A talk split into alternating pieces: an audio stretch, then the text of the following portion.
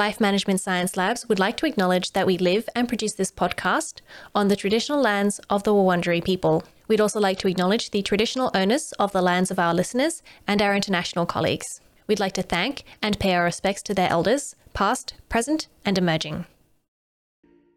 Hi, everyone, and welcome to On the House, the Household Management Science Insights podcast, produced by LMSL, the Life Management Science Labs. We are champions of life management science providing structured insights informed by science and inspired by practice on key aspects of conscious living. Each week, we bring you scientific and practical insights on each element with expert knowledge from professionals in the field. I'm your host, Gabriella Joustra, coming to you from Naarm, Melbourne, Australia. Let's get started. Hi, everyone, and welcome back to the show. Today, we're going to be talking about dishwashing and the great dishwashing debate whether to use the washing machine or to wash our dishes by hand. And to help us uh, with that debate today, we're joined with um, Jennifer Chesak, who is a medical and science journalist. Hi, welcome to the show. Hi, thank you for having me. Great. So, do you mind introducing yourself a bit so we get to know a bit more about who you are and why you're here today? Yeah. So, as you said, I'm a medical and science journalist, and I am also an adjunct instructor and a uh, fact checker for a lot of medical health articles. So, that's what I do in a nutshell. And I recently wrote an article about whether we should be hand washing our dishes or using the dishwasher. And I looked at the differences between uh, the, these two methods and which one is more environmentally friendly, which one gets your dishes cleaner, and things like that. So that's why I'm here. Great, thank you. And I imagine that being a medical and science journalist would mean that you get to learn about lots of different um, medical and science things and write lots of articles about different things.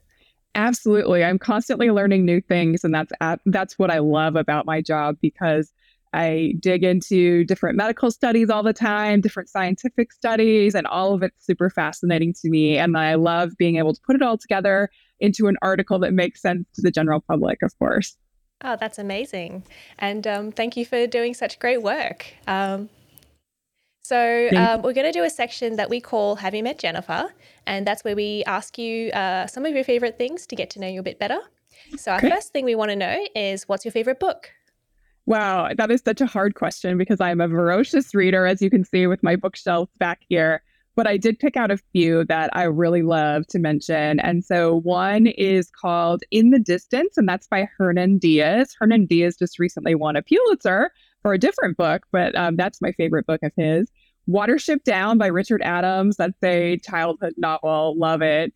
Kitchens of the Great Midwest by J. Ryan Stradal and Moral Disorder by Margaret Atwood. And then recently I just finished Demon Copperhead by Barbara Kingsolver, another Pulitzer winner.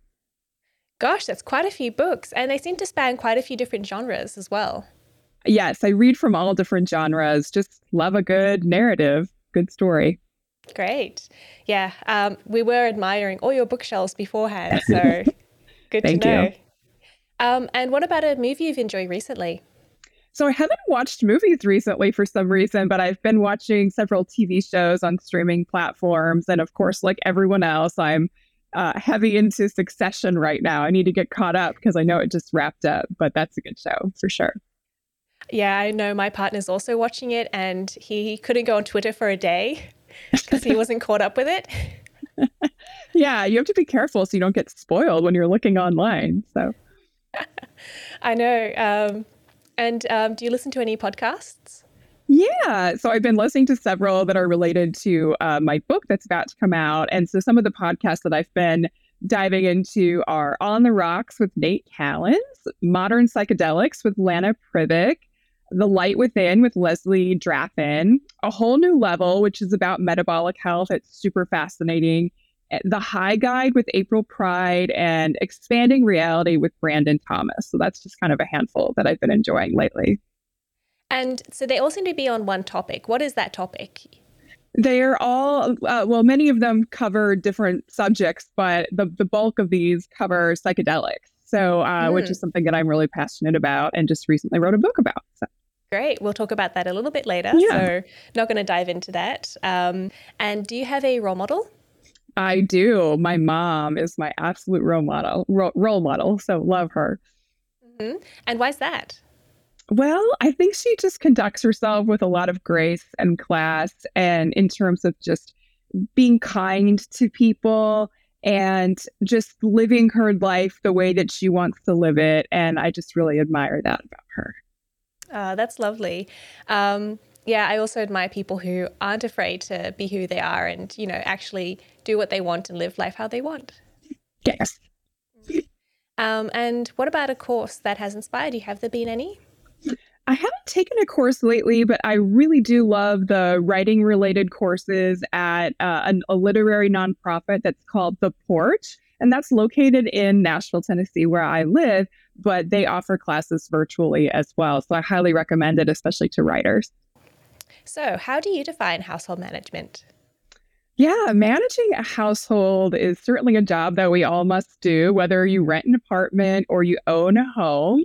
And I think of of household management as just all of the little and big jo- tasks or jobs that need to get done around the house, whether that's changing furnace filters, stocking the pantry with groceries, or uh, you know, doing a deep clean, or even just doing yard work. All of that is involved in house- household management. And I'm really grateful that I grew up in a household where I had regular tasks as a child that I was responsible for and had to treat those tasks like a job.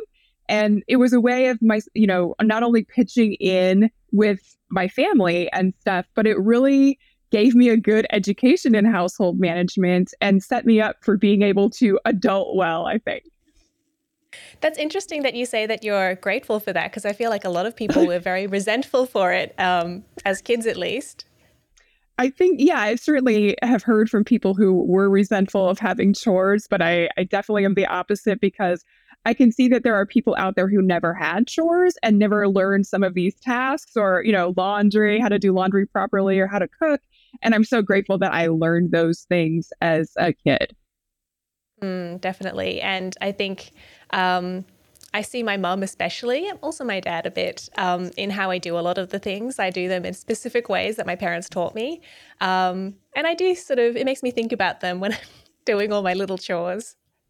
Of course. Yeah, I feel the same way. I'm constantly thinking about my mom when I'm cleaning or thinking about when I'm out in the yard doing gardening, which I'm really passionate about. I, am constantly thinking about my dad. How would he do this? You know? Mm. Um, and what are some misconceptions about household management? Ah, that's a good one. So I think one of the biggest misconceptions is that the labor of household management falls to women.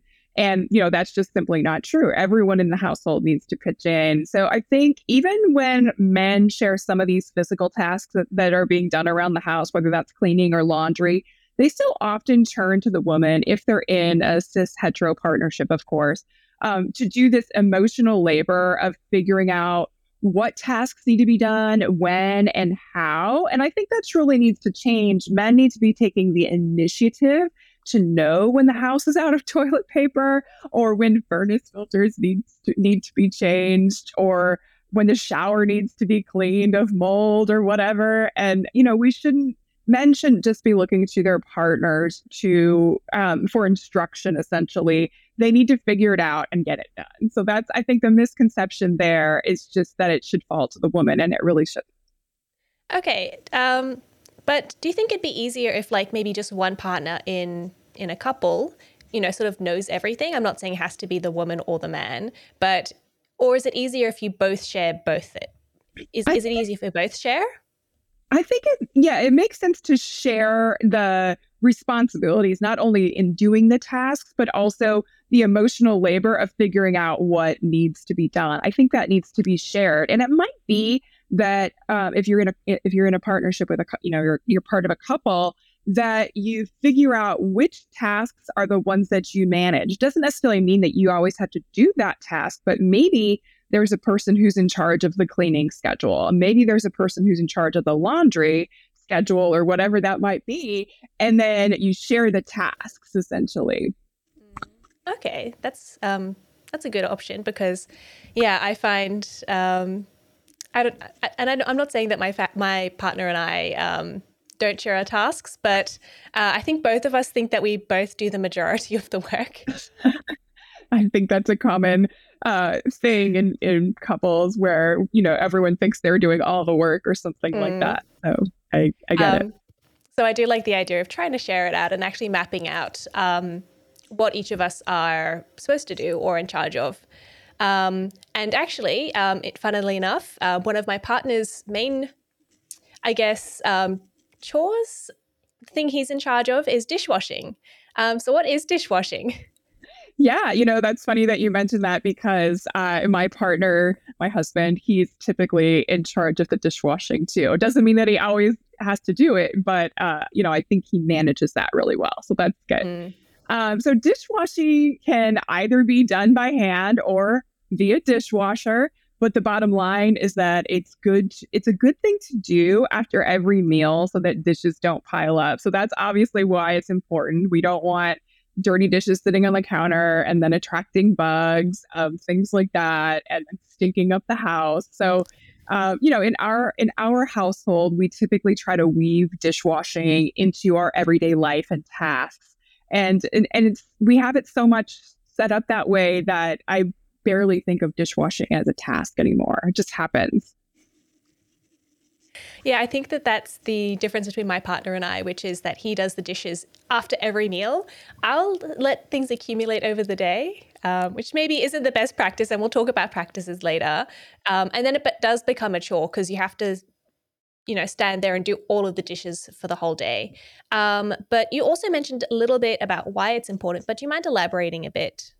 Sure. So, in terms of yeah, why? Uh, I mean, I love a clean house, and I'm pretty, uh, pretty much a stickler for that. So, if I have a dirty kitchen, it's stressful to me, and so I think it can have an impact on your mental health if you have a dirty kitchen. It doesn't necessarily have to be spotless, but if you've got dirty dishes sitting out, there's clutter, your stress it, it can create a stress for you, and um, and then additionally, again, dirty dishes can attract bugs. So you might start attracting roaches or or mice or other pests that you don't want in your home. And you know, it obviously depends on where you live, whether if there's more of a risk or not. But but yeah, I think that's something that I'm very conscious of is that I keep it clean because I don't want unwanted guests in my house.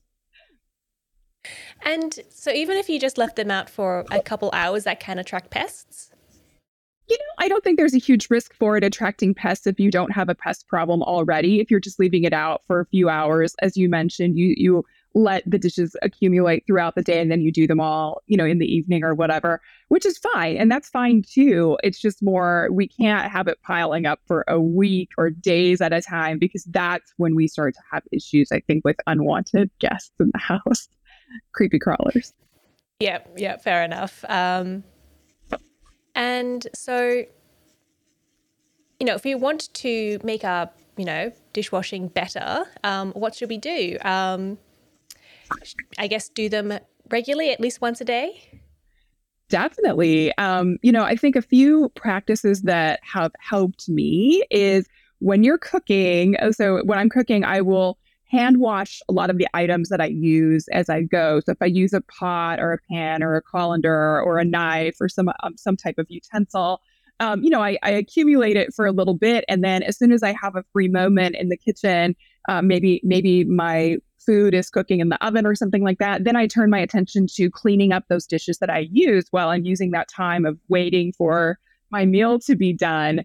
Um, so that's that's one thing that I do, and then um, I really I'm a stickler for cleaning up any kitchen mess before eating, which may sound silly, like is your dinner going to get cold, but but if you are cleaning as you go while you're cooking, then that typically doesn't happen. And I love the idea of just being able to relax after dinner and not stress about the dishes other than the ones that you've just eaten off of. Those have to go back to the kitchen, but or you know uh, be put away. But um, but yeah, I really I think that cleaning up the mess before eating is also a really great practice that at least that I do.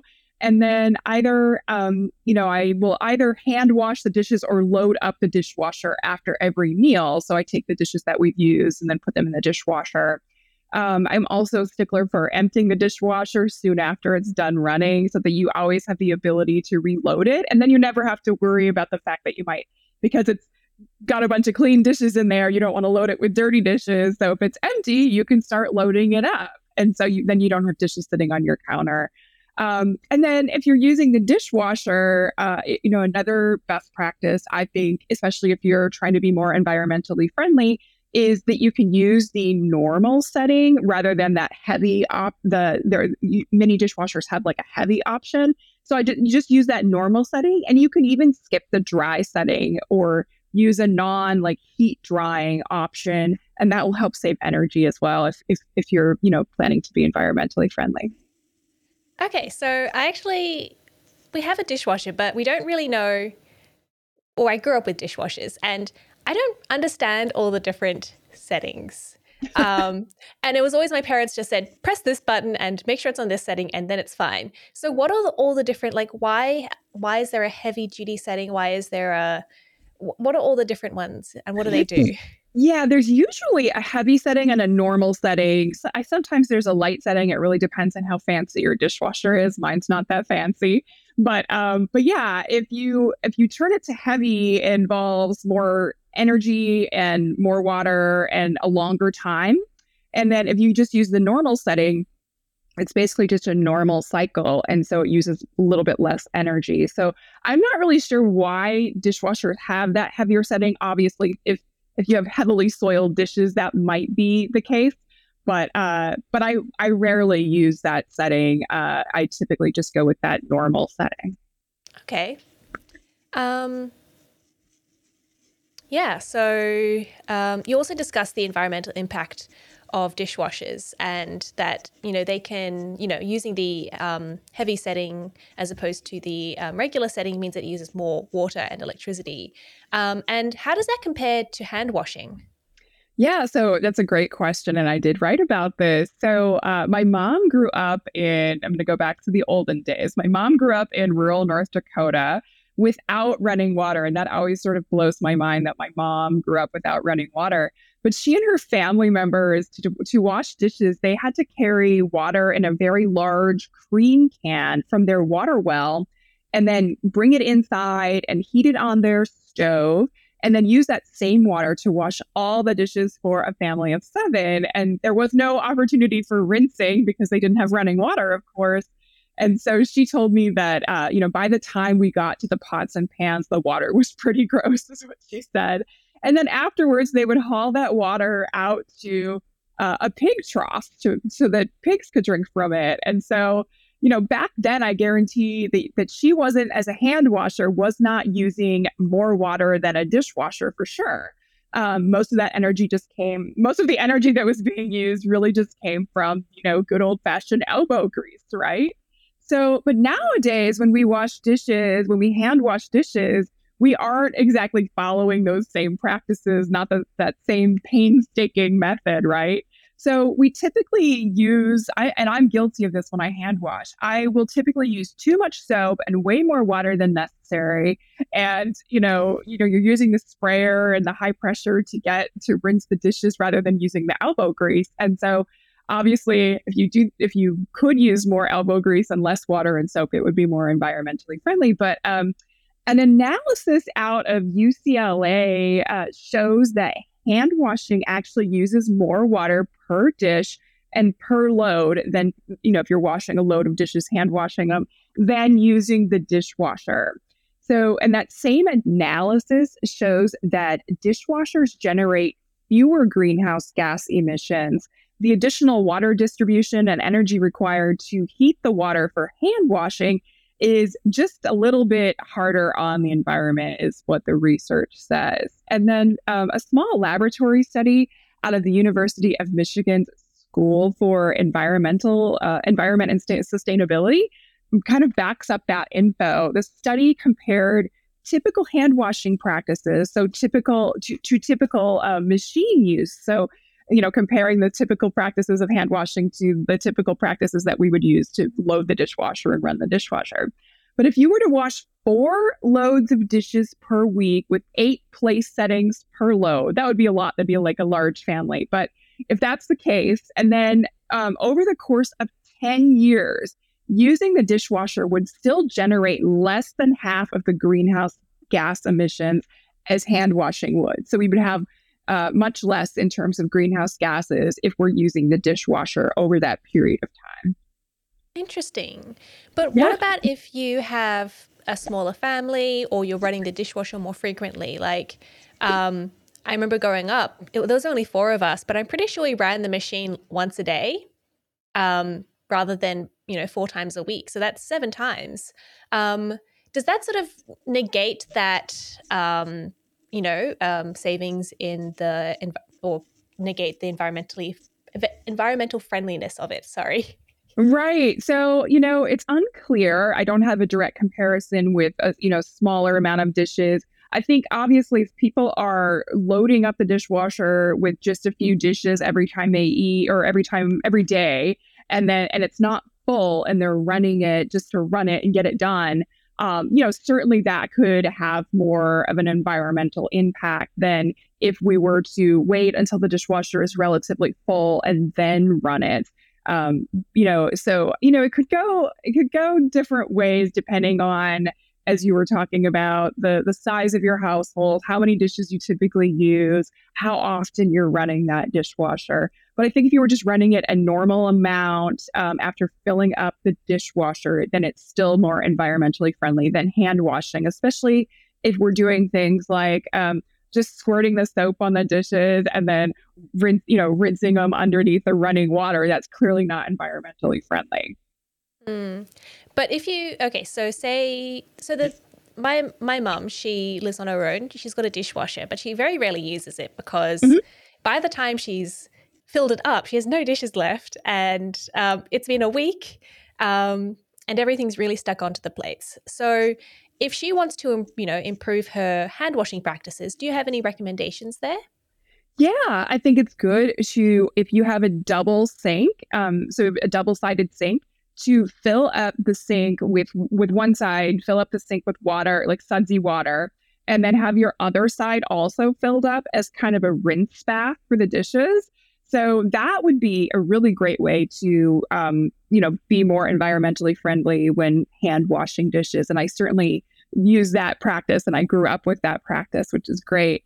But alternatively, if you don't have that double sided sink, if you just have like a one uh, tub sink kind of thing, you can buy a um, almost like a pan or a plastic tub, set it on your counter next to your sink, fill that up with water, and make that be your rinse bath.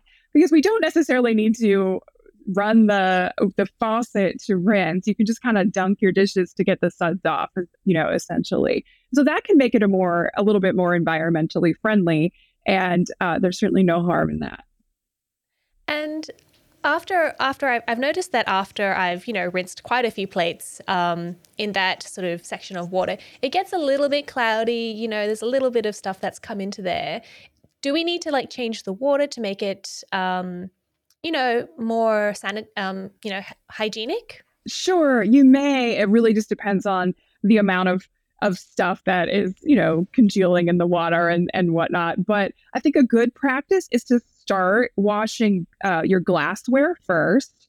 Um, with and then silverware and plates, and then if you have cooking stuff like pots and pans or um, you know sauce spoons or whatever utensils that you were using, wash those and then the pots and pans as your last thing because most of the grease that happens is going to be on the the pots and pans. And so if you stick them into the water last and you're fine, you know, and and most of the time you don't have to worry so much about the sanitation of your pots and pans because they get heated on the stove anyways and so the sanitation kind of happens that way as well. Obviously you want them to be clean, but it's okay if if it's not perfect, you know, essentially. Okay, great. And I've been in that situation where I had a really oily pan that I just washed, and then I washed some glasses, and every glass was covered in oil. Right. Yeah. And then you had to wash all of the glasses again. And it was oh, so frustrating. Yeah. So it really just, it's the order of the things that you wash that can really help for sure. And what about um, comparing, you know, dishwashers with hand washing in, in terms of sanitation? Yeah. So um, I think that, well, I guess I'm going to go back to a little story that I also included in my article about this. I'll never forget like the I was in grad school and I had just moved in. I had moved to D- to Washington D.C. and I had found a roommate on Craigslist. Essentially, this this guy owned a house and he was looking for a renter. So I rented um, a room from him. And when I had finished eating dinner on my first night there, I began washing my plate and fork in the sink just because I was, you know, the only person who had eaten. You know, why why put it I felt like why put it in the dishwasher? And he kind of freaked out, which was uh, funny to me. He was adamant that all dishes had to go in the dishwasher for sanitizing. And I was shocked because I was shocked that he was that he cared about such a thing because I had spent all day after I had just moved in. I'd, you know, been scrubbing his kitchen because it was pretty gross. I was surprised that he cared about this sanitation. But it turns out he wasn't wrong. He was right. Um, dishwash the dishwasher does in fact clean the dishes better or more. And um, an energy star, an Energy Star certified dishwasher will get the water temperature to at least 60 degrees Celsius and that temperature in the sink would obviously scald your hands. So we just get much hotter water in the dishwasher, which is good for sanitizing.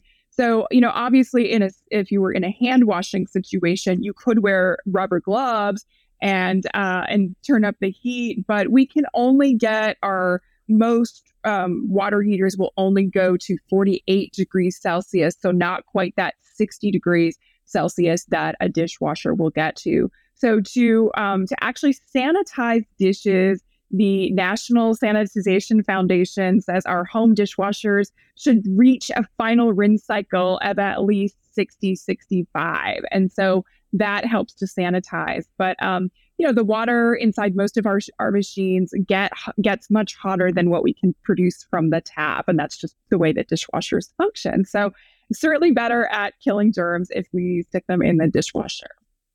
Mm. And what about in terms of like cleaning things effectively? Because something I've noticed um, is that, um, you know, I'll pull a plate out of the dishwasher and it'll still have bits of food on it. So then do I wash the dish and then put it in the dishwasher? Seems a bit, um, you know, doing the same thing twice, inefficient. Right. It's inefficient to do that. And it's actually not great for our dishwashers. Our, our dishwashers stop functioning at the same level if we have if we're rinsing the dishes before we put them in. And so, you know, this was really fascinating when I was researching this piece that I wrote about this. But um, you know, clear yes, dishwashers are clearly not great for delicate glassware and things like that. So sometimes it's best to just, you know, wash those by hand.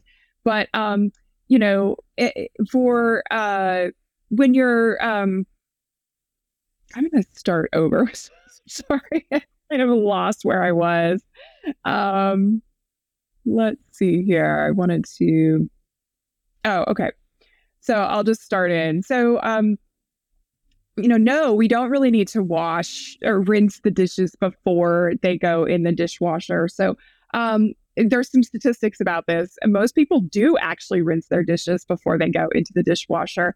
Uh, about 90% of people do some level of rinsing before they they load they load the dishwasher. But um, Consumer Reports says that rinsing is not a great idea, and and that only that's only to say if your dishwasher is i mean unless your dishwasher is totally ancient you don't need to uh, do the rinsing and that's because machines that have been sold in roughly the last decade. Um, you know, I'll, I'll even go back to saying about, you know, 2010. If you've got a dishwasher that's in your home after 2010, if, if it's a model from 2010 or later, then it you you should definitely not be rinsing your dishwasher dish dishes in the before putting them in the dishwasher. And that's because dishwashers nowadays have what's called a soil sensor, and that those soil sensors check for debris in the cloudy water. So if we are pre rinsing our dishes in the sink, then the dishwasher doesn't do as good of a job. And that can leave your dishes with more like stuck on food or stains. And of course, you know, like you said, it's uh, not very efficient or effective in terms of time. And it's not very environmentally friendly if we're first rinsing them in the sink and then putting them in the dishwasher and running more water. So, um, pre rinsing negatively impacts the machine's performance. And um, it, another factor is that detergent enzymes, so independent of the dishwasher, the type of detergent that you're using, um, these detergents clean because they have enzymes in them. And these enzymes are designed to essentially cling to the food buildup. And that's how dishes get clean. So we, we don't want to interrupt that enzyme cleaning action by pre-rinsing. Um, so if you if you have dishes that still have food on them, like maybe you didn't finish all your dinner or whatever you were eating, um, most manufacturers of dishwashers nowadays recommend scrape those leftover chunks into your trash bin or garbage disposal, or hey, put them in your compost pile if they're a good fit for that. And then just, just do kind of a quick scrape and then load them into the dishwasher. So I've I've been to friends' houses where they've done that, but then there's sometimes food left on the plate. So why what's causing that? Um, you know, it could be a less effective dishwasher. Um, you know, not every model is is super great. So if you're noticing that, it might be time for a dishwasher upgrade. My dishwasher is from 2010, and I do notice this sometimes, and it's really frustrating. And I just haven't bit the bullet to buy a new new appliance yet. But another thing that really helps is um, and we, we kind of forget about this, but we we have to clean that filter. So in the bottom of the dishwasher, uh, most dishwashers, sometimes the filter's located elsewhere, but typically in the bottom of it uh, you know if you if you pull out the racks and you can reach into the bottom and you'll see that food has accumulated there. So if if we don't clean that filter regularly then that lands on all the dishes and then gets stuck during that dishwashing process. So it's a great idea to just you know once a month maybe twice a month reach down in there and kind of scrub it out especially if you know, notice that that filter is getting a little grimy I can't imagine how gross it would be if you've never checked it and you know you pull out. Yeah, yes, but... yeah, it can be really gross. I think we let ours go for you know too long one time, and uh, and it, it definitely got gross to clean it out for sure. Didn't yeah, smell so great. Do it, do it regularly, so you don't have to. Do, so you don't have to deal with something that's really, really. You don't have to be grossed out. Yes, exactly. Yeah. Another problem that I found with dishwashers is that it leaves like a film on the glasses. Um, sort of like a cloudy film, and it kind of feels, um, I don't know, like it doesn't feel nice. Do you know what's causing that? Do you know how we can change that, or is that just, I guess, a fact of life? I think it's kind of a fact of life until we get better dishwashers. I, you know, sometimes it's a little bit of a residue from the soap that I think does that. So if it's becoming a problem for you, you can try to switch your your dish detergent, whether you know maybe switch to pods rather than the liquid dish detergent. Just a little trial and error to see what works best with your dishwasher. And you also mentioned that you know delicate glassware shouldn't go in the washing machine um, or dishwashing machine. Um, what other things shouldn't go in in there? Yeah, that's a great question. So I, I, typically don't put delicate glassware because it could break just based on all of the water whooshing around and a little jostling of the dishes. So don't put glass, you know, really delicate glassware. Your typical glassware is fine. And if it's not, if something that's not that you're not attached to, certainly go into the dishwasher. But I also um, avoid putting pots and pans in the dishwasher. Uh, a lot of pots and pans are not manufactured for dishwasher um, action, and so it's best to keep those out. For uh, for example, I use some ceramic dishware or ceramic pots and pans that I love, and they just cannot go into the dishwasher. But the other thing is, I don't love having my pots and pans in the in the dishwasher and waiting for me to run it when I want to cook later in the day, you know. So I typically just hand wash those items or anything I use to cook with and I, I also avoid putting my good knives in the dishwasher because um, the, it can lead to um, let you know they can become dull that way from the detergent. So I typically hand wash those as well. Okay, so we still need to do some dishwashing, but maybe just not quite as much. Not quite as much, yes, absolutely, but a little bit here and there for sure. And just the hard stuff too. Yes, just the hard stuff, right? Is that that seems unfair, right? I have to wash my pots and pans, but everything else can go in. I know. Washing a glass, that's easy. I can that's do easy. that. Yes. Forks, that's fine. A pan, ugh, I hate those. I know. it's not fun. And that sort of is also um, our last question, which is people, some people like washing dishes by hand. They find it sort of therapeutic. Um, are there any, you know, psychological benefits associated with washing dishes by hand? Yeah. So, um, in terms of hand washing being a therapeutic experience, absolutely. um, as can other household chores. So whether you're weeding your your vegetable or flower beds or mowing or cleaning, you know, mowing the lawn, cleaning the house, folding laundry, uh, there's actually some science behind this as to why these things could feel a little bit therapeutic. So uh, these are all all somewhat mundane tasks that don't require us to have deep thought about what we're doing. And what's really cool about that is this makes your mind free to ruminate or sort of internally think, which is really important for our well being, as well as for if you have creative pursuits, like I'm a writer. So, um, you know, this, this, uh, this can be beneficial for your creativity. So, um, if you, and I'll give you a few examples. So, we've all had that experience of getting a great idea about something, whether it's a project you're working on, or maybe it's how to deal with a certain life problem that you've been kind of mulling over. These things typically happen, these great ideas typically happen when we're not directly working on the pro- on the project or focusing on the problem. And, you know, for example, I get some of my best ideas for my writing when I'm out running or maybe I'm taking a shower. So, uh, you know, that's just a couple examples. But the reason for this, as I mentioned, there's some science behind this. The reason is that we have a network of brain regions, and these net this network works together to form what is called our default mode network. And we all have it.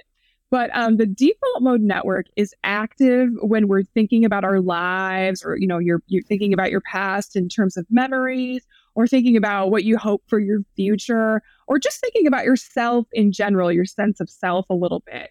So that's when the default mode network is active, and it's not active when you're doing tasks that require you know, much deeper thinking, like if we're, you know, answering a difficult work email or filing our taxes. And it's not active when we're focused on the external world, like if we're scrolling through social media and looking at other people's posts. So, um, so it's really great to activate that default mode network. And uh, again, this has this can be beneficial for your well-being or creative pursuits.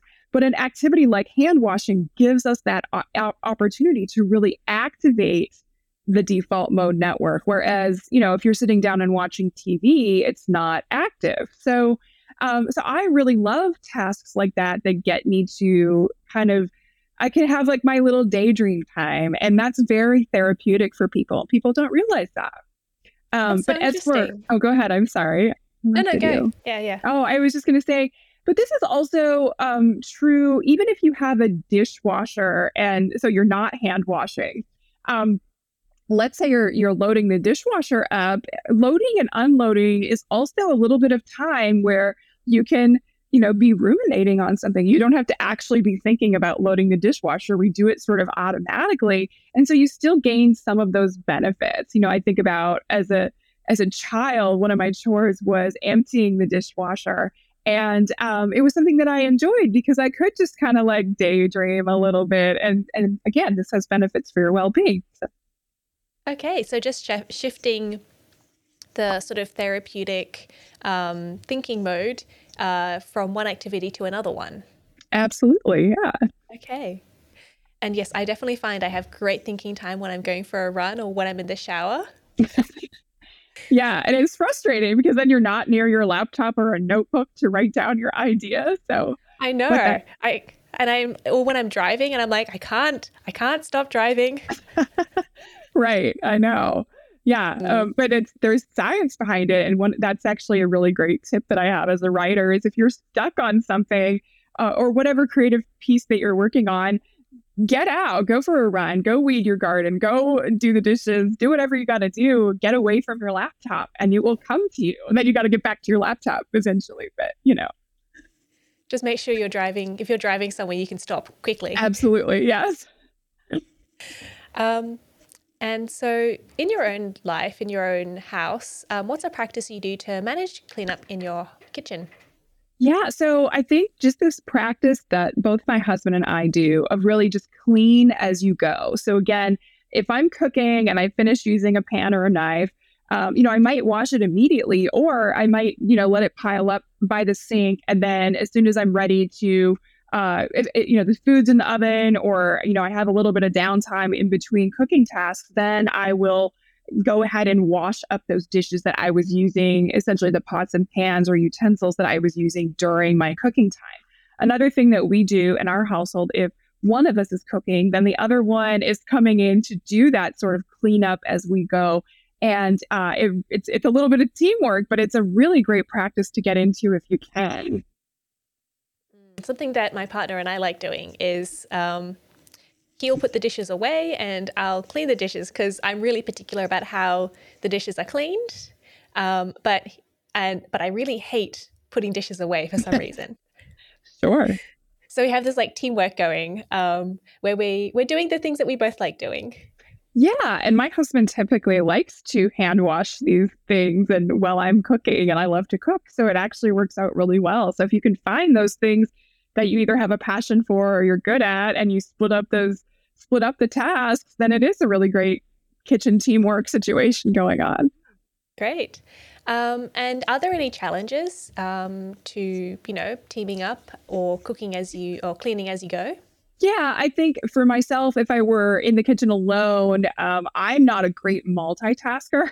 So I like to focus on one thing at a time. So if I'm cooking and then I turn my attention to cleaning the dishes, I might burn my dinner. So it's best if I have my husband in the kitchen with me doing that cleanup work while we, you know, while I'm cooking or something like that. So that's a challenge for me is the multitasking. Yeah, the other thing I find is I'll clean something and I'm like, oh, I was going to use that to stir. Ah, right. now I've got to clean it again. yes, I've had that happen with my husband too. He'll, uh, you know, he'll see that I've set something down and then he'll take it and I'm like, I was using that. yes, um, but still still better, I guess, than not cleaning at all. Absolutely, yes. Was there anything that we've missed today that you wanted to touch on? Um, let's see. I think you know, uh, just going back to this idea of this practice I have of cleaning as I go. I think one of the things that I really love about doing that is that you know we never end up with a messy kitchen while we're cooking, uh, you know, or after we're done, and we never have this feeling of needing to deal with a big mess after eating, which I think can just be sort of stressful. You want to sit down and you you want to enjoy your dinner. And so, um, but the other thing that it really um, helps me be good about is I'm much more intentional about the items that I use while cooking rather than grabbing all these different pots and pans that I don't need or uh, extra utensils after I've figured, you know, set one down and then I grab another. I'm much more intentional about using as uh, a few dishes dishes as possible while I'm cooking because we are going to clean them up before we sit down to eat. Uh, yes, I I'm guilty of using more dishes than I really need. Me too. and what about the thing that I think, as I said before, the thing I really dislike doing is putting the dishes away after they've been cleaned. Um, do you have any tips there on how to make it more enjoyable or because um, the other thing is that tends to take over the rest of the kitchen because they're all drying there. Yeah it does. Um, yeah to make something more enjoyable you can do something called habit stacking.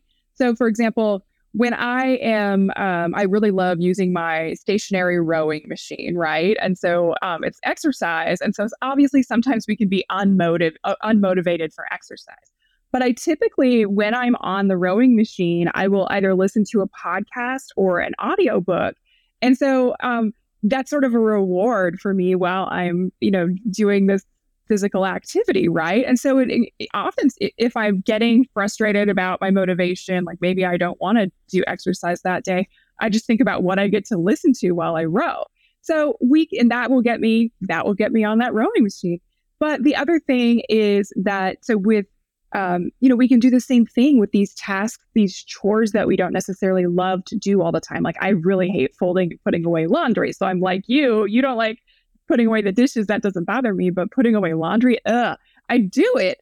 But I will often listen to something that entertains me, or maybe I'll talk to my mom on the phone and we'll just be gabbing while I'm folding laundry. So that habit stacking can help you tackle a chore that you don't necessarily like to do, especially if you get to do an activity that you like to do, whether that's talking on the phone or listening to something that uh, makes it the chore feel less like a chore. My mom's going to be getting a lot of phone calls then. yes, my mom does, for sure. What are they there for except to talk to you while you're doing dishes. Absolutely. um, so thank you. Um, We'll move on to the open mic section. That's where you get to talk about something that you're passionate about um, that doesn't necessarily have to be related to today's topic. And today we're going to be talking about something really special. Do you mind explaining what that is? Sure. Yeah. So I wrote a book. It's called The Psilocybin Handbook for Women How Magic Mushrooms, Psychedelic Therapy, and Microdosing Can Benefit Your Mental, Physical, and spiritual health. And so, if anyone has not heard of psilocybin, that is what magic mushrooms are. And uh, and so yeah, that's what I would love to talk about is a little bit about the book and the content of it and why people might be interested. Yeah, I'm fascinated, and it's a mouthful of a title. I know. So I just call it for short the psilocybin handbook for women, although a lot of people have trouble pronouncing them, that word, myself included. I, my tongue trips over it a bit. Yeah, I'm not going to try and say that. I'm just going to call them magic mushrooms. That's fine. So yeah, uh, please, um, yeah, how did you get into this uh, topic? Yeah, so it's really interesting. There's um, there's a lot of books out there on psychedelics, but no, uh, there's so there's a lot of books on psychedelics and also psilocybin specifically, but none of these books that are out there now really look at um, psilocybin through the lens of women's health. So I really wanted to focus on that as a topic related to psilocybin. And part of the reason for that is because uh, women's health often gets um, forgotten about. You know, um, we were left out, women were left out of early stage clinical trials in the United States until about the 1990s. And so a lot of medical research has just treated um, men and women, or female and male bodies, is how I should say it, treated them as the same when they're absolutely not. Clearly, women have menstrual cycles and uh, and so I think it's just really important to when we're exploring a health topic.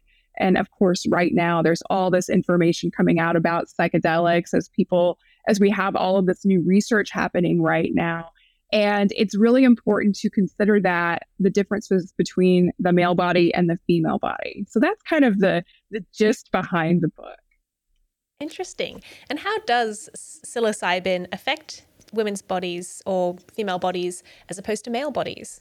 Yeah, absolutely. So, I mean, some of the concepts are going to still be the same. So, what actually happens during in the in the brain during a psilocybin trip, like a journey on psilocybin, or um, if people are microdosing, some of that is similar. However, um, we we do, you know, obviously, people who were uh, assigned female at birth were they they menstruate typically, and not everyone because for example, I had a hysterectomy and I no longer menstruate, but I did at one point in time. And so I think it's really fascinating. We're coming out with some new, um, there are some new case studies that have come out and anecdotal reports showing that psilocybin may actually help regulate the menstrual cycle. And that's simply just because we have we have menstrual cycles and the menstrual cycle occurs along what's called the hypothalamic pituitary gonadal axis and um, and then we also have everyone has a stress response, right? And that occurs along the hypothalamic pituitary adrenal axis.